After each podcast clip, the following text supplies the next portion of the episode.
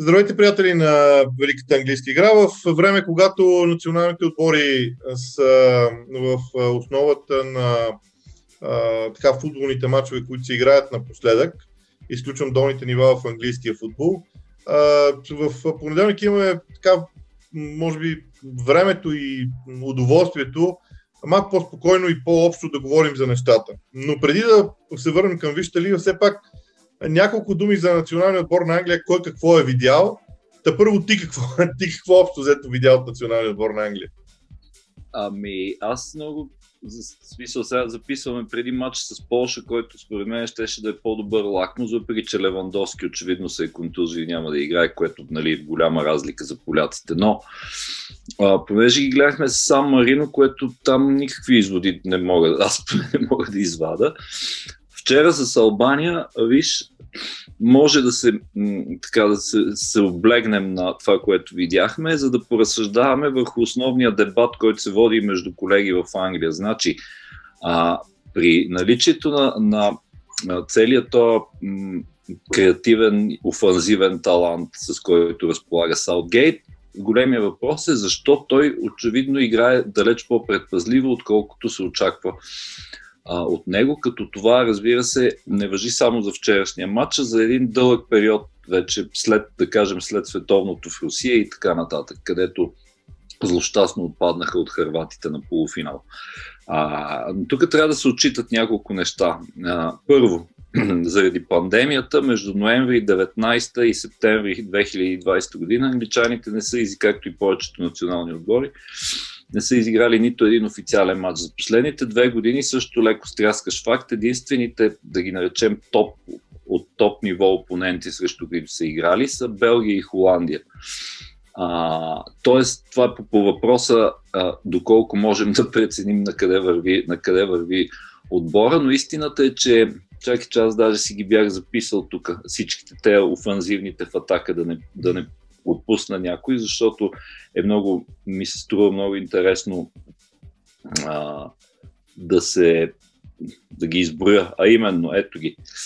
Фил Фолдън, Рахим Стърлинг, Мейсън Маунт, Маркъс Рашфорд, Джак Грилиш, Джейдън Санчо, Джеймс Марисън, Калам Хъдзанодой, Букайо Сака, Харви Барнс, Мейсън Гринут, Емил Смит Роу и разбира се Хари Кейн. Значи това е, това изглежда като в някаква степен цвета на отчасти цвета на Премьер Лиг.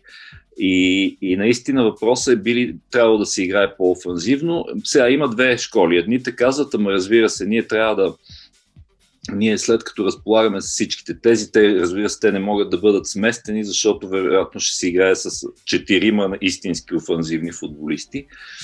Имам предвид и този, който ще седи за тях, най-вероятно Фолдън в дясно, Стърлинг, Хари Кейн и за тях някой като, не знам, тук много, има много варианти. Мейсън Маунт, Мадисън, Емил Смит, Ролдори и така нататък. Говоря в ролята на креативен халф, но така, и те казват така, разбира се, че трябва да атакува, ние трябва да си спомним за една Англия на, на Рон Грин от, от 82 година, те с Брайан Робсън, Бен Холдър и не знам си, та, и да не ги изброявам всичките, а, и, и да се върнем към атакуващия английски футбол. Другите казват, добре, ама те са страхотни са тия момчета, ама не са как да кажа, не са Роналдиньо и така нататък, т.е. още не са станали, не са стигнали това ниво. Затова Саутгейт да бъде по-предпазлив, като играе, той играе с трима, наклонена черта, петима в защита, когато загуби топката, плюс двама отпред, които, които един от които е сигурно, че е Деклан Райс, а, другия, ще видим кой е. Проба, имаше вариант с Маунт, когато изглеждат една идея по-офанзивни. Най-вероятно, най-естествено ми се вижда Джордан Хеднерсън, обаче той е под въпрос заради контузията, дали още ще стигне а, до европейското. Така че има много, много теми. Друга тема, разбира се, е възраждането на Джон Стоунс и в националния отбор, което е заслуга на Гвардиола, т.е. той направи услуга на англичаните в някаква степен. А, а, и Трети въпрос е, например, Рис Джеймс ли трябва да е десен бек или Трент Александър Арнолд. Очевидно сигналите от Гарет Саутгейт са, че си харесва за момента поне повече Рис Джеймс заради спада в формата на Трент и така нататък. Има много такива въпроси. А, факт е, че ще завърша само с това, че факт е, че разполага голямо богатство от футболисти на всички постове, няма никакъв никакво съмнение, но ще изброя поне четири отбора, срещу които тези, които поддържат тезата за по-защитната Англия, може би са прави. А, а, имам предвид, това са отборите на Белгия, Португалия, Германия и Франция, които, как да кажа, в никакъв случай не може да се каже, че имат по-малко а, талант от англичани. Да не говорим, че 19 от 26-те футболиста на Гарет Саутгейт всъщност никога не са печели никакъв, никаква купа, де-факто, някакъв мейджор трофи, както му казват, докато само да вземем за пример Германия, 8 човека а, са от Байер Мюнхен, които спечелиха Шампионската лига преди броени месеци. Така че и това в някаква степен трябва да се отчита. Сега, националните отбори явно е, че се превръщат в много важен а, разговор, защото следващото събиране за националните отбори ще е за Европейското първенство. А, поради това, когато за един национален отбор започне да се говори как трябва да играе сега това са 3 месеца преди Европейското първенство, значи генерално има някакъв голям проблем. И според мен генерално в националния отбор на Англия има проблем с идентичността. Това е което и ти всъщност загадна. За това, че а, има много играчи, които са а, в момента с тези играчи може да се играе по много различни начини. Но това за един национален отбор не е голямо богатство, защото ти нямаш изразен стил. И всъщност на мен Гарет Саутгейт за това не ми е интересен, признавам си го сърдечно, а, защото той не може да представи на аудиторията, на хората, на футболистите, дори което е може би най-важното, различни модели на игра. На мен това ми липсва. А, аз искам да видя, наистина мога да видя Англия, както а, виждаме сега с Хари Кейн, който се дърпа по-назад, защото интересното на дърпането на Хари Кейн по-назад в Англия е, че ако в Тотъм той комбинира само с Хюн Минсон толкова успешно, в Англия би могъл или по-скоро би трябвало да изгради а, една, м, една връзка а, с, с Рахим Стърлинг, с Фил Фоден, с хора, които да вземат неговото място на линията на защитата. И в други случаи пък да стане обратно. Те да се върнат назад, той да отиде напред. И тогава тези размени на линиите могат да наподобяват много на това, което Ливърпул правеше миналия сезон с размените на хората от полузащита и атака. Тоест, това е ролята на Гарет Саутгейт, а той не го показва. Аз за това съм песимист за националния отбор на Англия в момента, защото а, т- имаше време, когато в Англия нямаше талант толкова много, колкото има сега. И ние всички го помним този момент. А, това е след 2010 година, имаше две или три такива, две, две такива първенства. Но сега проблема с таланта го няма. Сега можеш да избираш каквото искаш. Имаш най-различните варианти. И Саутгейт мен поне а, не ми показа и макар, че може би пък в крайна сметка той си има друга идея, но аз не видях нещо по-различно от, от него. Сега, сега, разбира се, ще е интересно в Польша, независимо от липсата на Левандовски, защото поляците имат а, достатъчно много хора, които могат да тероризират а, а, Англия с а, различни а, модели на игра. Ще е интересно и Саутгейт как ще а, подходи но така или иначе, това е пак поредния разговор за бъдещето. Аз смятам, че Европейското първенство ще ни даде много по-сериозни поводи да разсъждаваме а, за Англия, както и, и ти го, а, го спомена тук. Но да видим. Сега, аз искам да те върна на Висшата лига от гледна точка на това, че а, на практика, както и да го погледнем, а, остават малко мачове. Вече няма, а, още миналия път го казахме, ако не се лъжа, няма за къде вече някой да се развива. Каквото е било, било е. А, нещата са ясни. Поради тази причина, може би да започнем от там. Според теб, на кого тази пауза, от всички отбори го имам предвид, а, ще се отрази най-много. Било положително, било отрицателно. Защото това в някои отбори могат да почиват 19, да почиват силно казано, защото имат национали, но 19 дни да нямат матч. Ливърпул, например, 19 дни няма да има матч. Как това се отразява на всички отбори според теб? Това, то изглежда, изглежда абсурдно да, дори да се изговори при положение на фона на сезона, какъвто беше до момента и на цялата задъханост и така нататък. Сега, а, мисля, че това е време, в което, въпреки че нали, без националите, където много от отборите, разбира се, те са и основни футболисти, а, а, времето, в което за последно трябва така да се каже да се постегнат редиците във всички отбори спрямо целите им. Разбира се, като изключвам някаква една част между примерно 10, 11 и 16, 15-16 място, които вече е ясно отбори като Leeds, например, които вече е ясно, че няма, няма никаква опасност да се сринат и да изпадат а, и така нататък. Така че те просто, честно казано, доиграват сезона. Това въжи и за отбори като Кристал Палас и като ако щеш и за Вила дори. А, така че тях би ги изключил за, за миг, а, защото очевидно техните целта е изпълнена, т.е. те са в премиерши, поставят така нататък. Сега, отделно, ако ги вземем един по един, трябва да изтъкнем, разбира се, заслугата на Биелс, който първи сезон а, и, и, и остави отпечатък. А, а, отпечатък също на Дин Смит, понеже казах Вила, защото този отбор наистина се развива и така нататък. Но, понеже спомена Ливърпул, а, сега ще видим кой как е използвал всъщност тази пауза, за да, не само за да постегне, както се изразиха редиците, а как а, а, евентуално да има възможност да разиграва и някакви варианти, понеже преди малко говореше за различни тактически варианти. Ня, нямам предвид изведнъж цялата философия на някои от отборите да се смени, защото това а, очевидно то не, не само няма как да стане, ами не бива да става в повечето случаи. А, така че а, ето един по един, ако ги вземем, каза Ливърпул. Ливърпул, това е възможност да се излезе от прословутия слъмп или криза, мини криза или не знам аз как да го наречем, въпреки че при, при положение, че са в битката, т.е. не са сигурни за топ 4, значи може да се говорим наистина за истинска криза. Остават 9 мача на мисля, че на повечето отбори. Не си спомням дали си изиграха всички отложени матчове, но, но с всички, с повечето си изиграли по 29 мача, така че а, за тия 9 мача наистина трябва да се, да се види и както и ти казваш, а, да се така все едно, ако си послужим с лекоатлетическа аналогия, излизат от последния завой и остават 100 метра правят. Сити очевидно тук аз, в смисъл, ние много пъти ще ги дискутираме и ще разчепваме, така да се каже, тактически какво правят, но те са ясни. А, според мен там няма никаква опасност да изпуснат титлата. Тоест, целта някакси ще, ще, ще вече и шампионска лига, освен а, титлата могат там да обърнат повече внимание. Юнайтед, Манчестър Юнайтед според мен са сигурни за топ 4 по начина по който се представят, освен това са втори.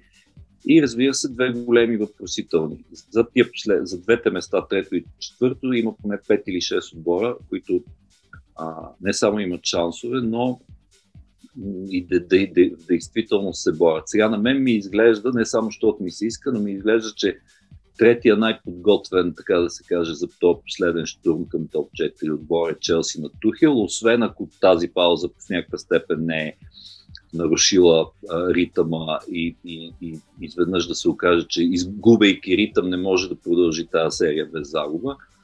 А, програмата не, не има е чак толкова сложна, може би на това, на това ще разчита и, и Тухил. И в крайна сметка, ако ги вкара топ 4, което е много вероятно, ще можем да кажем, че това е изключително успешно включване посред сезона, на фона на това, че в повечето пъти не става така. Тоест, Челси изведнъж оцелиха десятката, както се казва, с, що се отнася до треньора. А, и разбира се, другата неврологична, да я наречем, зона, 17-то място. А, където все повече изглежда, ние го споменахме, но да припомним, все повече изглежда, че отборите на Нюкасъл и Фулъм до последно а, ще спорят за въпросното 17 място. Ако приемем, че, че хората на Греъм Потър, т.е. Брайтън, продължат да се изявяват относително стабилно, както и Бърни. А, така че ми се струва, че това, това са нещата, които ще проследим живот и здраве, деца вика до последния кръг на 23 май. Ня... Вероятно няма да са, да са решени тези въпроси. А, аз, понеже а, употребих последните, последната седмица много рядко ми се случва да имам свободно време. А, употребих я, за да проуча доста дълбоко идеите за така наречените expected goals, expected points и така нататък. Разбира се, някой друг път в детайли ще навлизам за, в детайли за тези показатели, но това, което е много важно да се отбележи е, че Челси, ако се направи класиране само по expected points, Челси е втори във Висшата лига, като изостава от City а, с около 9 точки, но и с 9 точки пред третия Ман Юнайтед. Тоест Челси наистина и игрово и всякак прави впечатление на отбор, който а, просто намира между останалата група и Ман Сити в момента, като игра. И за мен ще бъде много интересно какво Тухил ще, как Тухил ще запази това. Защото, каквото и да си говорим, Челси е в Европа в Шампионската лига, Челси може да влезе в топ 4, а, Челси може да спечели е, един трофей, европейски трофей и, и топ 4, това, сезон, и това автоматично ще направи сезона безкрайно различен. Но, а, но Челси има страшно много национали. Аз мятам, че а, все пак отбори, които имат страшно много национали, а, биха могли да имат проблем а, сега заради пътуванията в различните държави. Не заради карантината, а просто смяната на обстановката и всичко останало. И това ще е предизвикателството за мен за Тухел. Колкото до Ливърпул, аз да ти призная, очаквам нещо генерално ново от Клоп. Не, пак казвам го на базата на, на базата на, на нямам някаква информация или нещо такова. Но виж, за мен Ливърпул не може просто да продължава по този начин. Този начин, без съответните играчи, които да го а, които да подкрепят модела на игра, те просто не могат да продължават така. Те няма да променят нещо драстично в играта си с тези футболисти, които имат. За мен единственият вариант е Ливърпул да намери нещо съвсем ново и Диого Жота би могъл да го даде като, като опция. За мен, това са, за, за мен това са два от пунктовете на върха, а, за които говорим, имайки предвид дербито на Ливърпул с Арсенал в а, а, събота. Това е един така добър начален а, етап, разбира се. И само да кажа, че а, според а, тези аналитични показатели за очаквани голове, точки и така нататък, Брайтън продължава да взема пето място с актив подобен на този на Ливърпул, а, според статистическите показатели. Казвам го просто защото според мен е безкрайно интересно. А не защото влагам някакъв смисъл в. Да, да, да. Аз, ето и този показатели го каза, нали споменах, че Брайтън се представят да, далеч над очакванията и ако така продължат, затова някакси лека по лека ги изключваме от там от уравнението за изпадащите. А, а иначе за Ливърпул си напълно прав и аз това имах предвид, като казах, че тия 19 дни, които ти спомена, би трябвало да се използват от Клоп, за да, да, да реши какво всъщност ще прави до края на сезона. А, защото очевидно е, че така не може. Очевидно е, че в някаква степен вече всички са се примирили. Първо се трябваше да се примират с това, че няма да се борят за титлата. За на всичкото отгоре това продължи далеч по-дълго, отколкото се очакваше и, и се оказва, че всъщност са, са, са замесени в битка за топ 4 и то с далеч не с най-големите шансове. Така че да Добре. видим това магия, евентуално. Да, Добре, на теб, а, защото вчера си, си мислех за това. Добре, ако трябва да, да кажем кои са двата отбора, които са ти най-интересни от тук до края на сезона, за тебе кои са? Ами Челси не само поради пристрастие, но поради всичко, което ти избори. Първо, защото са действителни най- може би най-сериозните кандидати за топ 4. Второ, за да се, за, много интересно е да се наблюдава какво прави Томас Тухил с на де-факто непознати футболисти. Вече не непознати, да, но имам предвид за краткото време, откакто е дошъл. И трето, Челси, да, да напомним, че Челси имат относително, без да обиждам някой фен на Порто, но относително най-лесната задача на четвърт финалите а, от от, от другите английски отбори, например.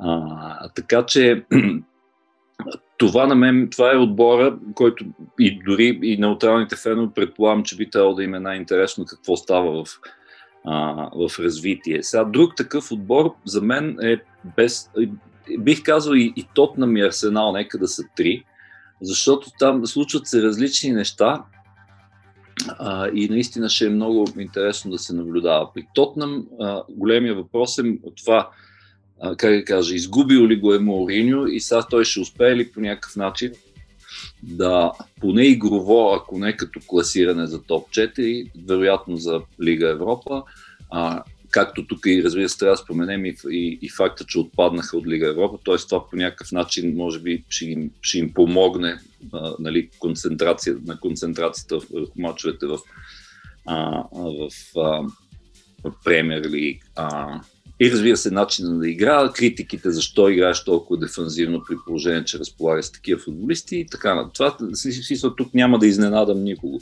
Но това на мен ми е много интересно да видя как, как ще го оправя той, така да се каже, в движение. И разбира се, какво ще стане с проекта на Артета, защото той очевидно откакто намери мястото на Йодегор, Емил Смитрол, Букайо Сака и така нататък, Арсенал изглежда по друг начин. Томас Парта и да не забравя, защото там нещата бяха задравени. А, и тук голямата въпросителна и наистина даже ще гледам Лига Европа с особен интерес, за да видя а, за да видя, т.е. това би трябвало да е някакси целта пред отбора на Арсенал, за да може през Лига Европа, да, ако я спечелят, да, да влязат в Шампионската лига. Добре, а, сега, моите се различават малко, което разбира се няма нищо, а, нищо а, така, може би дори изненадващо, но аз бих погледнал много сериозно към Лестър mm-hmm. по две причини. А, да, да. Първо, защото Лестър а, така, а, трябва да отговори на въпроса, абе това, миналия, това дето беше миналия сезон, случайност ли е или не е случайност? И да. на мен се ми се струва, че предизвикателствата и там не са малко заради някои контузени футболисти. Вторият отбор, който гледам с също не по-малък интерес е West Ham United. Точно защото а, първо аз имам някакъв, а, да ти призная честно, нямам много голямо обяснение защо, обаче аз имам някакъв вид а, симпатия към Дейвид Мойс, която е абсолютно необяснима а, на фона на фенски пристрастия, да речем, или нещо такова. Но аз много искам този човек да успее. Много искам да успее, защото той е. А, той може да бъде връзката между миналото на британската игра и това, което сега се заражда. Нали, извън а, личностите, които преди са били футболисти, пък сега са треньори. Нали, те са отделна друга категория. Та Дейвид Мойс и Уест Хем са за мен също много интересно явление, защото начинът по който Дейвид Мойс си конструира отбора а, всъщност е ужасно нестандартен, без чак толкова много пари, с наличното с играчи, които миналата година ха-ха се борят за изпадане, сега се борят за топ 4. Да. И третия подобен отбор е Фулъм. А, там вече е ясно, защото те могат да направят едно фантастично оцеляване, ако успеят да го направят, фантастично оцеляване в Висшата лига. Разбира се, там стила на игра е интересен, интересни са личностите, интересни са инвестициите, интересен е менеджера и, и така нататък. Но за мен това са трите отбора, които в някаква степен биха могли да продължат. Но виж, общото между твоите, както се казва, между твоите и моите, общото е, че ние гледаме процесите а, по, някакъв, по, да, по някакъв да, начин. И именно за това ще да те питам друго ако се абстрахираме от конкретните отбори, всъщност има ли процеси, на които да обърнем внимание, които да кажем, абе, това трябва да се следи а, изключително важно, според теб? Ами ако първото, което ми хрумва е, че до, поне до момента, а, и то много добре би трябвало да се отрази отново, поне сме на темата голямата пауза, а, трябваше отборите трябваше да адаптират и стила, и разпределението на енергията и ако щеш, може би, да да знам, всякакви други а, технически неща, свързани с технически екип, да, да, да се адаптират към а, а, този, тази очестена програма. А, и това, според мен, ставаше за сметка на по, т.е. за сметка на по-атрактивен футбол а, и повече залагане на, да го наречем, на прагматизма. Ето ти, кога, понеже говорим за процеси. Виж колко отбори, те не са се отказали, но колко по-малко, и това е доказано, това аз го цитирах вече, забравих какви бяха цифрите, но от цялата Висша лига единствено Астън Вила пресират повече в сравнение с миналия сезон. И това на мен ми се вижда много важно и затова го изтъквам а, отново. А включително го виждам при отбори, при които някакси изначално това е в центъра на философията им, като Ливърпул. А между другото, само да се сметна в скоби, според мен така, а, бедите на Ливърпул до голяма степен идват от, е от това нещо, освен разбира се многото контузии на основни футболисти. А, друг такъв отбор е Саутхамптън. Саутхамптън в момента, в който изоставиха на да, грубо е, не, не са го изоставили, но далеч по-малко го практикуват и изведнъж видя какво стана. В смисъл и те се сринаха в някаква степен. Сега то е разбираемо, защото при този цикъл а, те все пак не са роботи и колкото и да са подготвени физически, то е ясно, че трябва в един момент да почнеш да се пестиш, съответно треньорите да ротират а, и така нататък. Така че това, това за този нали, много странен, както всички казват, и той наистина е такъв сезон, а, който, за който след време а, ще си викаме най-вероятно живот и здраве. А ти помниш ли оня сезон в пандемията, дето играха всяка да, сряда? Да.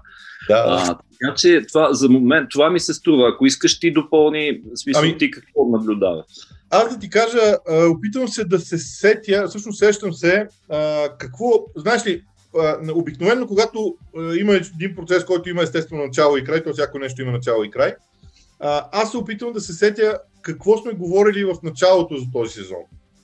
И какво всъщност тогава очаквахме, за да видя какво от това ще стигне до края. Защото да. сега вече можем да говорим с голяма доза а, реалистичност за, това, за тези процеси. И често казано, за мен физическото състояние на футболистите и това, което ти изтъкна, адаптирането на стила е много важно. Аз започвам да си мисля, че Мансити и това, което Гвардиола направи, защото ние говорихме и говорим за някаква революция а, в Мансити, като игра без нападател и така нататък, дали пък всъщност не се дължи, дали е не еднократно явление. съзнавам много добре, че си противореча. Нали? Цял сезон съм обяснявал колко генерално това е ново и така нататък. Сега обръщам почта. Обаче, за момент, като се замисли човек, и това може би тема, която ми се иска с теб да изкоментираме. Какво направи Ман Сити? Играе без нападател, топката върви от защитата през полузащитата с пасове, точни пасове. Те са високопроцентни подавания, защото са на късо разстояние, разстояние между 7 и 10 метра, което за такива техници не е проблем. Но те не тичат толкова. Те са един от най-здравите отбори в момента, т.е. нямат и много контузии вследствие на този стил на игра и се чудят дали всъщност Гвардиола този сезон няма да го изиграе така, а пък следващия сезон да направи нещо съвсем различно, защото следващия сезон вече е обявено кога започва, той ще бъде нормален сезон. Е, да, дал Господ, както се казва. нали? Но, да. а, другото, което в допълнение на това, като коментираме Сити, аз съм си мислял, сега не мога да го докажа, разбира се, но а, изглеждаше сякаш това е като на дългите пак с нещо леко атлетическо, ще се опитам да го ви. Като на дългите бягания има тактика. Значи смисъл или в колезденето по някакъв начин може би също се наблюдава. А, а, има няколко вида тактики, на грубо казано, в смисъл дали да поведеш колоната и да си прецениш, че с, по, с по-разпределени сили те трябва да ти стигнат, за да удържиш предината, или пък, грубо казано, да се, да се движи с основната група, така да се каже, и да, да събира сили за финален спринт. Според мен е второто много прилича на това, което направиха Ман Сити. Не мога да твърда, че е съвсем т.е. планирано и, и, и обмишлено, но много изглежда като такова. Нали си спомняш как до Чай да видим как беше. Ноември или, от ноември или декември, някъде до, може би, началото на февруари а, или малко по-рано, а, всъщност се говореше за съвсем други неща си говорихме. В смисъл, че Ливърпул ще запазят титлата, поне до нова година така си говорихме.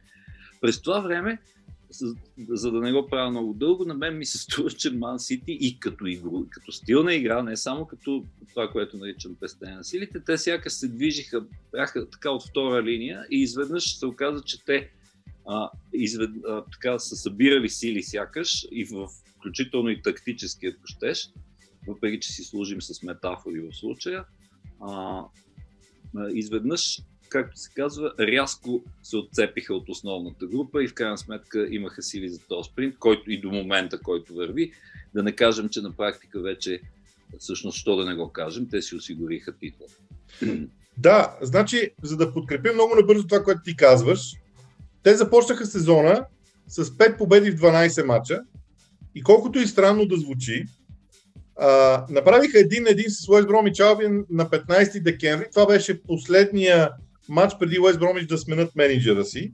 Да. И тогава, м- както се казва, нещо им стана и, и приключиха с, а, а, с глупостите. И единствената загуба има от Man United с 0 на 2. Всички останали мачове от тогава насам ги спечелиха. Така че аз съм склонен наистина да мисля, че става дума за нещо свързано с физическото състояние на Man City, защото а, те започнаха на 21 септември и някъде до декември месец, това са октомври, ноември, декември, това са 3 месеца, в които ти подготвяш нещо, което после де-факто избухва, което ми напомня до някъде на Алекс Фъргюсън и това, което той преди години казваше, че нали, до коледа мачовете били подготвителни, пък след коледа се печелило бизнеса, но Гвардиола направи нещо такова, което беше при всички положения много интересно. Добре, понеже се ориентираме към завършване, а, да кажем и двамата какво очакваме от тук до края на сезона, според теб. Кое ще е най-драматичното нещо, което може да се случи според теб? Или трите най-драматични неща, които могат да се случат до края на сезона? Първото, ако трябва да ги подреждам, въпреки че е плоти на импровизация сега и на малко на гадаене, пък и както ние с тебе сме си говорили, а, смисъл, ако футболните анализатори можеха да, да бъдат и велики прогностици, ще да са милиардери от тото.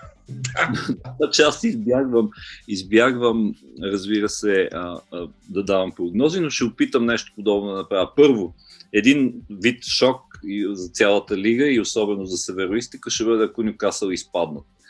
Защото дълго време всъщност изглеждаше, че те имат потенциала и аз и до сега твърда, че го имат за оставането, но контузиите напоследък, някои грешки на Стив Брус, проблемите там с собственика, с Майк Ашли, разочарованието от това, че не се случи, не им разрешиха да ги купат след следващите там вторите по богатство араби в света и така нататък.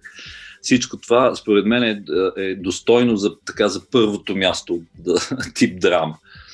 А, друго, което би могло да се случи, т.е. на теория, не ми се вярва, но на теория това е изведнъж да се окаже, че Man United правят слаба серия а, в някакви 4 или 5 мача и да не успеят да се класи, т.е. да не успеят да влязат в топ 4 за сметка на някой като Лестър или като Уест Хам и така нататък.